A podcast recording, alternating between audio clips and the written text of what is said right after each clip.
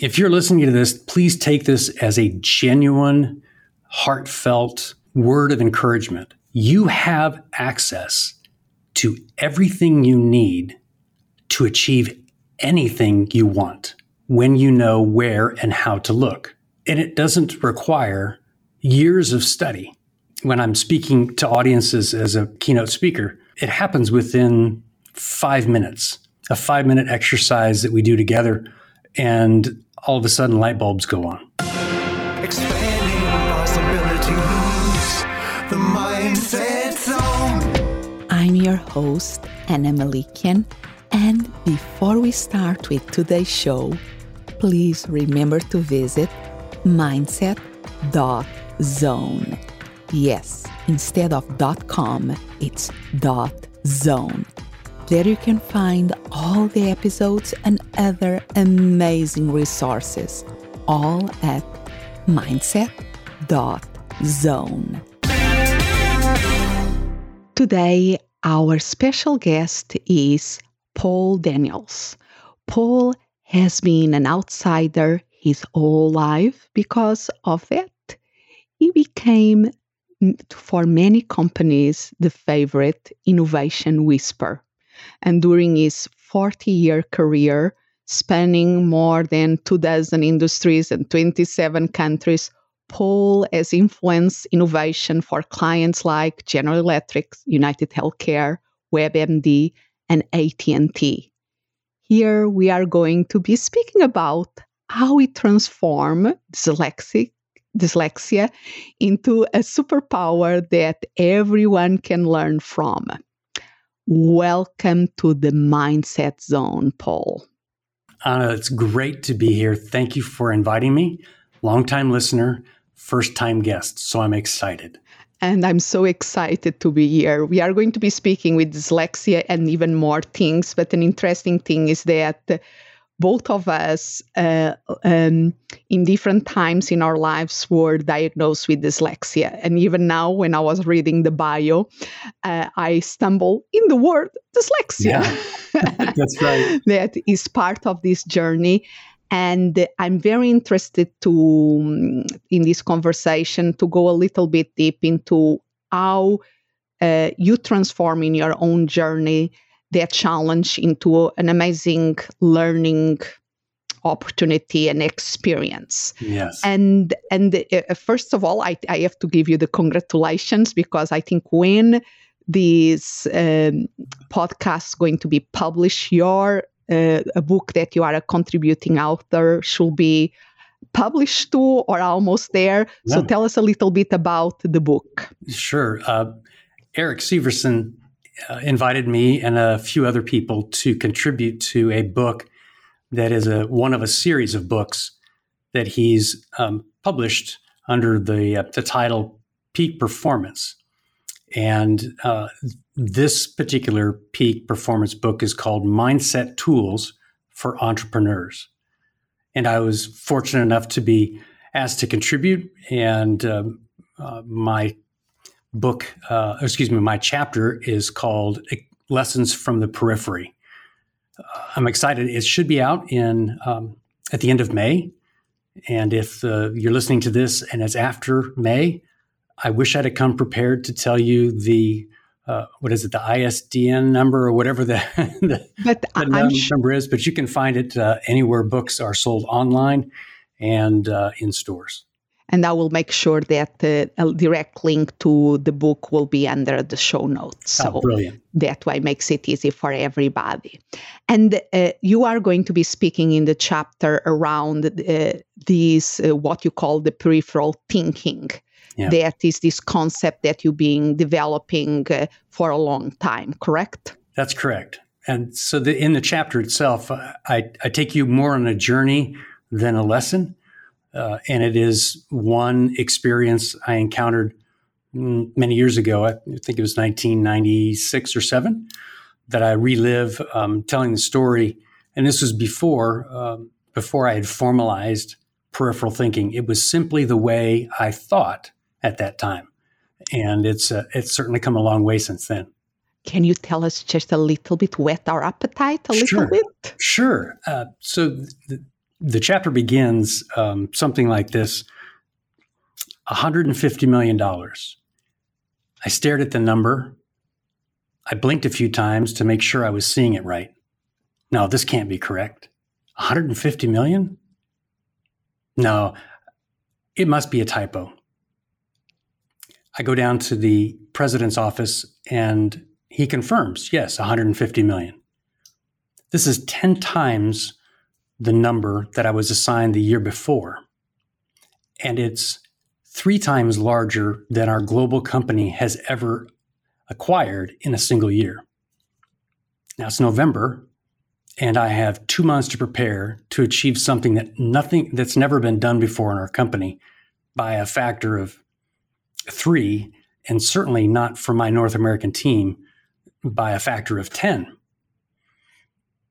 I need to think differently. I need to look at this in a different way. And I need to see the opportunities instead of the obstacles. So, how can I do that? Love it, love it, love it. so, and this now is what you are helping other organizations to do is based on these principles and experiences, uh, how you can help people through this uh, peripheral thinking, really achieving much more than they ever thought that is possible. Absolutely. If you're listening to this, please take this as a genuine, heartfelt word of encouragement. You have access to everything you need to achieve anything you want when you know where and how to look. And it doesn't require years of study. When I'm speaking to audiences as a, a keynote speaker, it happens within five minutes, a five minute exercise that we do together, and all of a sudden light bulbs go on. And and it's an it's exciting journey, and I love sharing it because it does change the trajectory of both companies and people in, in a positive way, where they start to see the world the way you and I, Anna, see it, as filled with opportunities and choices and paths and answers instead of um, instead of the opposite. And this comes along, uh, going back to the dyslexia, uh, that you, when you were growing up, you didn't knew that you had dyslexia, correct? That's right. I was 40 years old when I was diagnosed with dyslexia. Wow. But when you were growing up, you had the challenge that somebody with dyslexia faces in school mm-hmm. that uh, prevents you to succeed with the criteria that typically um, people uh, will um, evaluate as the good student. Correct. Yes, I, I was labeled uh, both um, privately and publicly as slow, stupid, lazy, a daydreamer. Um, and that happened through primary school. It happened in college. It happened in graduate school. It even happened for many years uh, in my professional career. And at age 40, when I was diagnosed, the light bulb came on for me. And I realized then that the companies that I had started, that the success that I had seen was because of my dyslexia, not in spite of my dyslexia. So tell us a little bit about that. How, because even this concept of peripheral, peripheral thinking comes from your own experience, and then how how you can teach this to other people that, that don't have dyslexia. So tell us a little about yeah. this journey. So, if you look at history and some of the greatest in, innovations that we've experienced throughout history, dyslexics are there. Uh, these people took their profession to the highest levels, and in some cases, even created new industries. Uh, Einstein, Henry Ford, Anne Bancroft, Da Vinci, Agatha Christie, JFK, and the list goes on. The difference with dyslexia is our processing of, of written material. It's just a it's a learning difference. It's not a disease, and it's not a it's not a um, disability. Our mind takes in information that most people miss and that assembles them this, these pieces of information in unique ways. And as I was growing and starting businesses and and working, I would find new ways to do things that were either more productive or more profitable or opened up new markets for my clients, uh, for the companies. And as I learned more about my dyslexia after being diagnosed, I recognized that there is a set of super skills that come innately within people that have dyslexia. Ability to see things that others don't, apply um, unconventional approaches in order to overcome challenges, of course, but also to innovate beyond obstacles and see things well into the future that others could only imagine. Because what sometimes is in front of us doesn't make sense. And we have to develop uh, the muscle of looking to the context, looking to the patterns, looking to what is around, and find another way of going to A to B. And that expands that, uh, that super skills. That's that's exactly right. And when you find those those experiences that take you on a different path to achieve the same goal or perhaps even a greater goal than what was set out in the standard curriculum, you also experience things that you carry with you that can be applied uh, in the future or can be applied from what would likely be considered an, uh, an un- irrelevant source. So I, I ask my audiences, and, and, and I'll ask yours. You know, what does a baker in Bulgaria have in common with a a foundry outside of Philadelphia? well, what does a movie theater in Malaysia have in common with a distribution center in Denver? Uh, I don't know. What does a flu in China have to do with unemployment around the world? Well, conventional wisdom says they don't have anything in common, but peripheral thinking says, wait a minute, there may be some things here. There may be ideas that we can use. There may be experiences that we can draw upon. It's easier now for us to see the impact of a flu in China to unemployment around the world. At the moment, or even before that happened, it was almost inconceivable. Peripheral thinkers already considered what that might be and were preparing well in advance of something like that so that their companies or their profession or their families had options and al- alternatives for the unexpected. Wow. Because uh, bef- uh, interesting enough, before uh, um, this conversation, I was looking to a video from the BBC that was uh, mm. like just less than two minutes about how trees c- communicate with each other. And what I'm thinking when you're describing that, what because we see the trees as these individual beings next mm-hmm. to each other, but separate, like you're describing what the flu in China has to do with unemployment here, what right. the baker somewhere uh, in another continent has to do with your own business. And we see these as separate things. But if you understand, like if the trees, they are finding out that the roots in the, there is these fungi that mm-hmm. communicate with each other, that establish this network, complex network of communication. Uh, and if we see the world in this global way, and to see the patterns, how one thing influences the, the other, uh, is incredible to see those connections mm-hmm. and how can we learn if we keep our mind open to the possibilities. Uh, exactly. And so if if you're interested i can do a quick uh, uh session uh, three minutes with the audience participation just to give them a sense of what it's like to see the world slightly differently so I will ask you one minute for that because sure. w- one thing that is also coming here for me is that seems like that the dyslexic brain is like prep for brainstorming. Yes, absolutely, and perhaps in ways that uh, that most people might not consider brainstorming.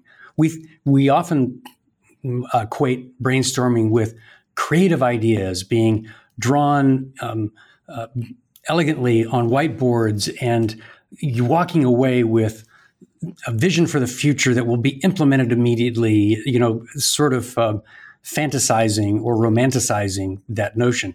But brainstorming can happen with one individual who is referencing the perspectives of a thousand people that they know.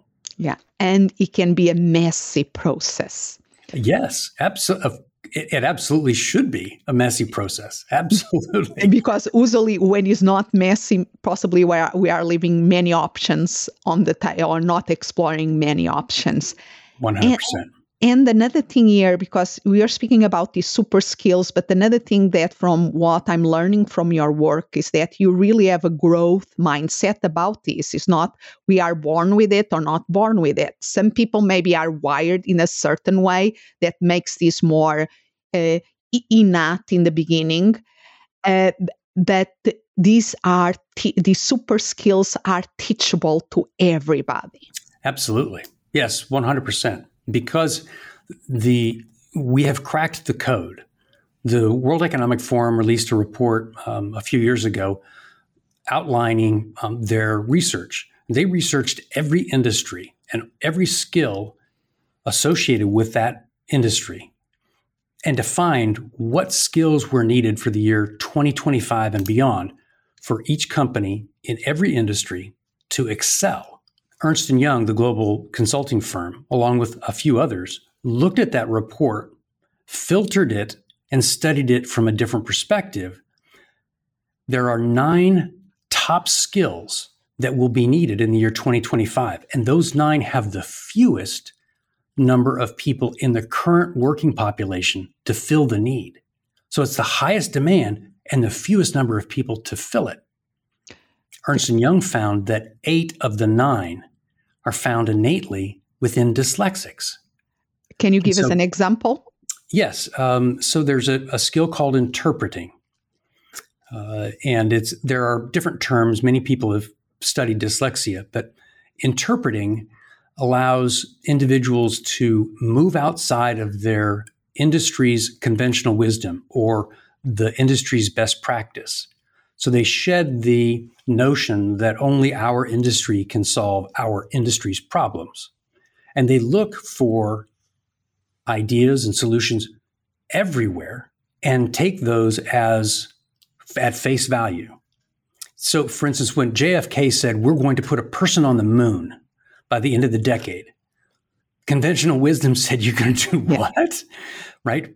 Well, peripheral thinking said, all right, let's go. NASA is exactly that. They said, let's get busy. And they cast a very broad net to capture information and ideas from nearly every industry around the world because they needed as much content as they could to make as many creations as possible as needed to do something that had never been done before. And so that is really the core of innovation. Yes. If you look at innovation um, throughout history, rarely will you find a, a unique property or element that was never involved in anything else before.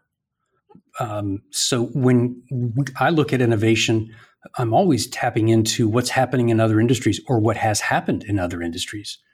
Texting, for instance, has been around for a long time.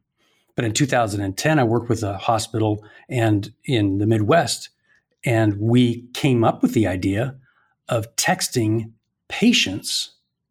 And it happened when I'd spoken with the director of the patient engagement department, and she went on vacation. She went mm-hmm. on holiday to Hawaii. And she was only in Hawaii four or five hours when she called me on the phone and said, I have this idea about texting patients in the hospital, just like she had received a text from the hotel when she checked in. Mm there it was a proven solution, low risk. It's simply applied to a new industry with immediate results. And that was the beginning uh, of that, quote, innovative um, approach to communicating with patients. It didn't use new technology, it was existing, it was just a different industry. I love that she got inspiration about the hospitality industry in a hotel and applied to the hospitals. That's that's exactly right, and it's a great fun. It's fun to play on words. Um, uh, that same thing, but I've learned more from my baker friend in Bulgaria, Ivan, um, in the last six months than uh, than I ever expected. He owns six bakeries. uh, in Bulgaria, and uh, we use Google Translate to communicate back and forth.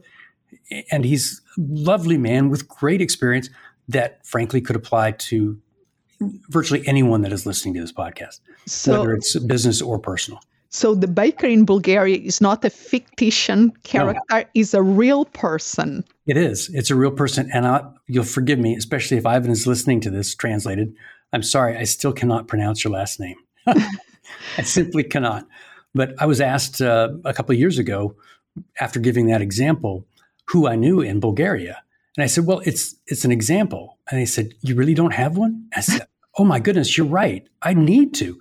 And that day, I got on LinkedIn and started looking around, and within 48 hours, I'd made a, con- a contact, and within a few weeks, we were talking, and I was learning from him. So, of of course, I should uh, take my own advice. Sometimes I don't. I'm human, but it was it's been a wonderful experience, and uh, and and yes, I know somebody that owns a, a, steel mill. It's not outside of Philadelphia.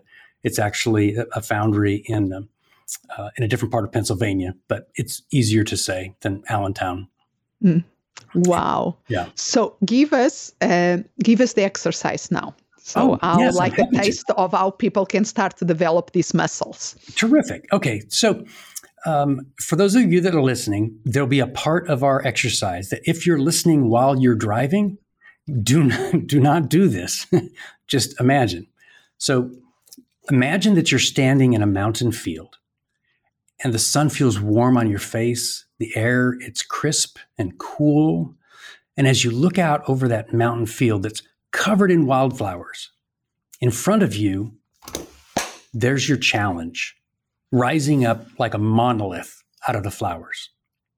Now, this is the part, if you're driving, I'm asking you just to imagine this part. Take a hand and cover your eyes. Not completely, just so that you can't see what's right in front of you. Okay? So now while you can't see what's right in front of you, what can you see?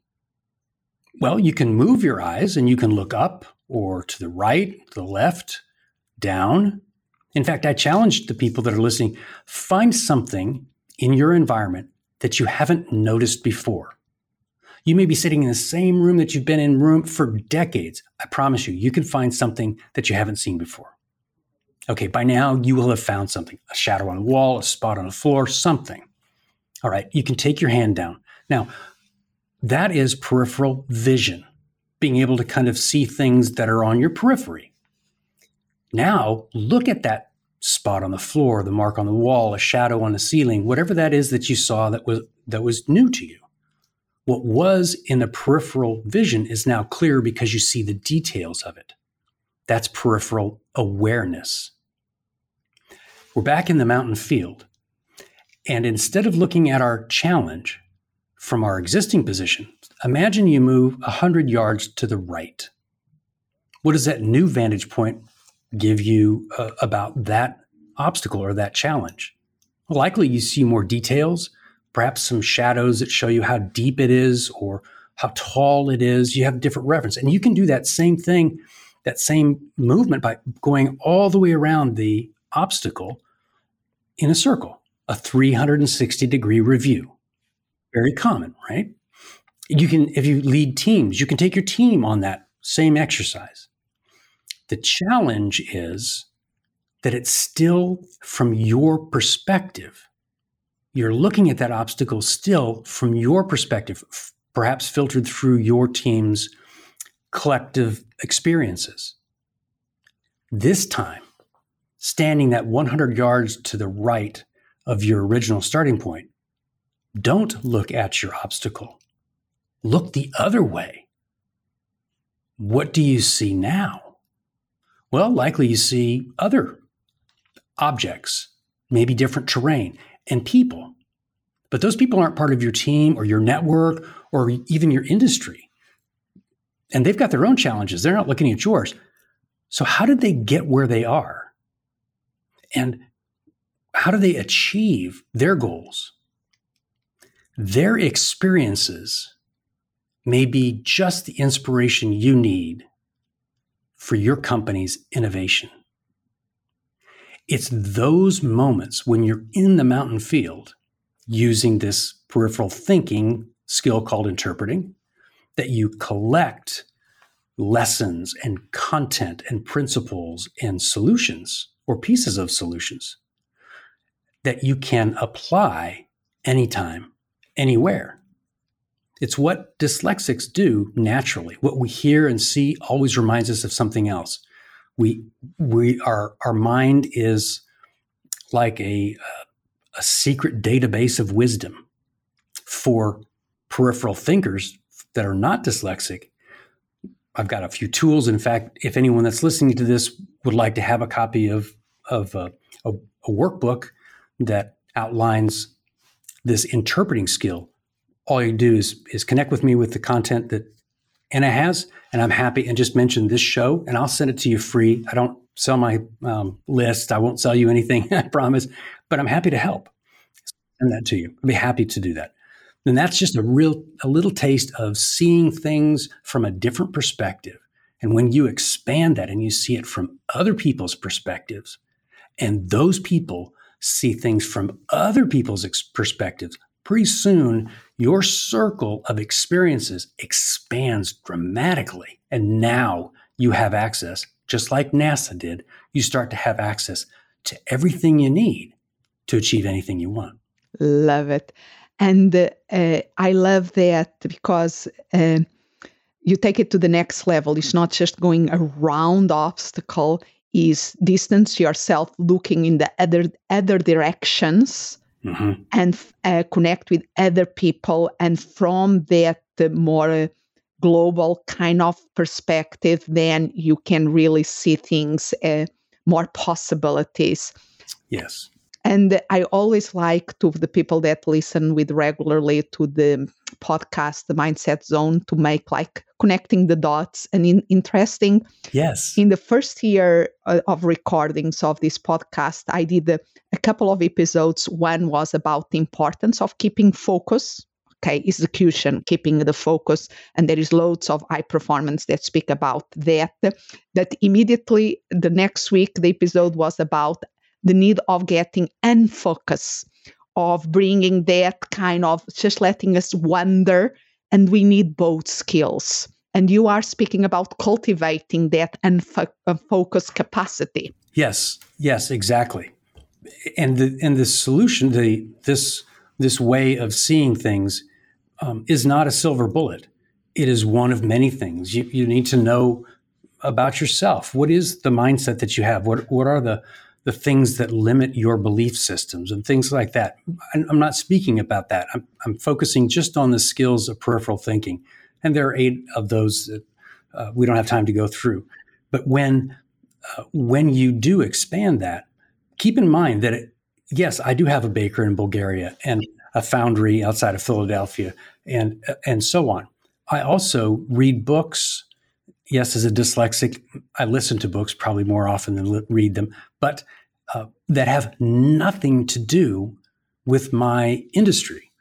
I'm the chief revenue officer for a, a, software company, as well as being the founder of Peripheral Thinkers, which is a think tank, and and um, and then do some speaking.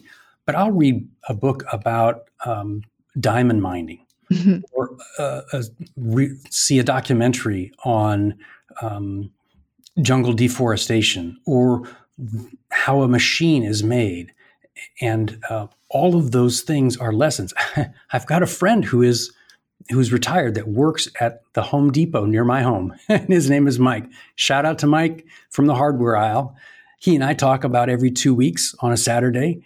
And uh, we talk about tools and things like that. But there are other things that he has in his, you know, his 50 year career that are fascinating.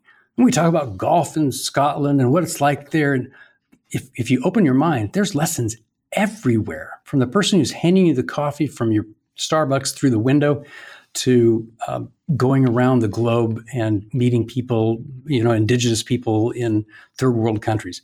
There's so much available to you right where you are. Yes, that being open to learning new things, to mm. explore, and really to expand what's possible. Absolutely love it. Yeah.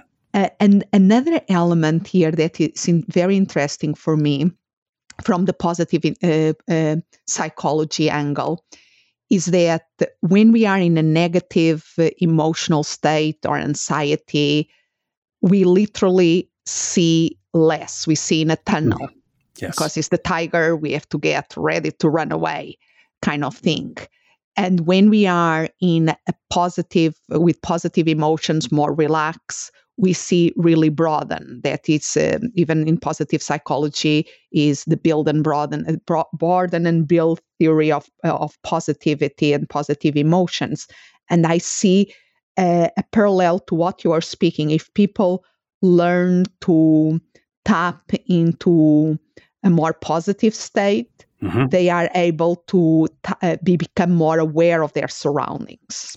A- absolutely. I, I, have a, a rather um, interesting story, brief albeit, of being held at gunpoint in Nigeria. Mm-hmm. And you can imagine, it's the middle of the night. We were pulled out of a van, and uh, the the young man couldn't have been more than maybe 13 or 14 years old.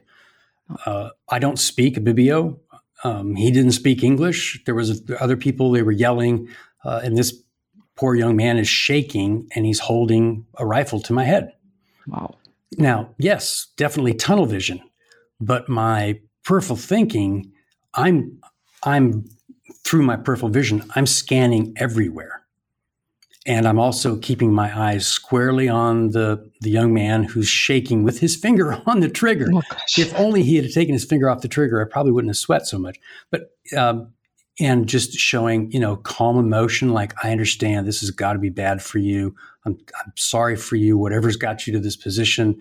And at the same time, I'm scanning because there are four of us that went to Nigeria uh, for two weeks to um, on a mission trip to do some um, health things and uh, medical missions, so on. Uh, it was very unexpected, but in that moment, I saw I saw many many things, and no, none of it was my life flashing before my eyes. it was I saw escape routes. I saw um, I, I, saw a light coming from my left, which was a, a motorcycle coming from where we had just come from. I, I saw um, the jungle behind the the young man. Uh, there were many things that I saw that I could use in that moment. One to call myself, two to figure out if I could escape, three to determine whether or not this was it. Uh, and ultimately, it was not it because you can hear me speaking yes. now. Yeah. Thank God. Yeah. yeah. Uh, but and glad, but it's incredible, incredible. So, where people can learn more about you, your work, and how can they start to explore the periphery of thinking and, uh, and develop this awareness? Yeah, terrific. Well, I'm, I'm happy to speak with anyone about this. So if you're um, if you would just like to learn more about me, you can find me on LinkedIn, uh, Paul Daniels Jr., Paul Daniels Jr. So it's www.linkedin.com forward slash in forward slash Paul Daniels Jr. Uh, you can also find me on my website at www.peripheralthinkers.com, or you can also use the www.pauldanielsjr.com. Both will get you to the same place. Uh, and if you're on LinkedIn and want to message me, please do. Um, I post about. I'll be posting here in a few moments uh, today about what I'm thinking about around peripheral thinking. If you're interested in having me speak at your event, if you go to the website that I gave you, there is a hold the date, and there's also a contact me um, page on that website. And I'm happy to respond and, and help however I can. That's my goal is to is to be of service and to teach people another skill that they can add to their quiver so that they're um, more prepared for whatever comes next. Love it. And I will make sure that all the links will show up below in the show notes here. So mm. thank you so much for being here. You're a gem, and it's been my pleasure. I love your show, and I think the world of you and what you do um, for your audience and your community. So um, the best to you and to everyone. Grateful. Expanding possibilities, the mindset zone. Thank you for listening, and remember to visit mindset.zone. Yes, instead of .com, it's .zone. There you can find all the episodes and other amazing resources, all at mindset.zone. As always, I'm so grateful you are here. Expand what's possible for you, for the ones around you, for the world.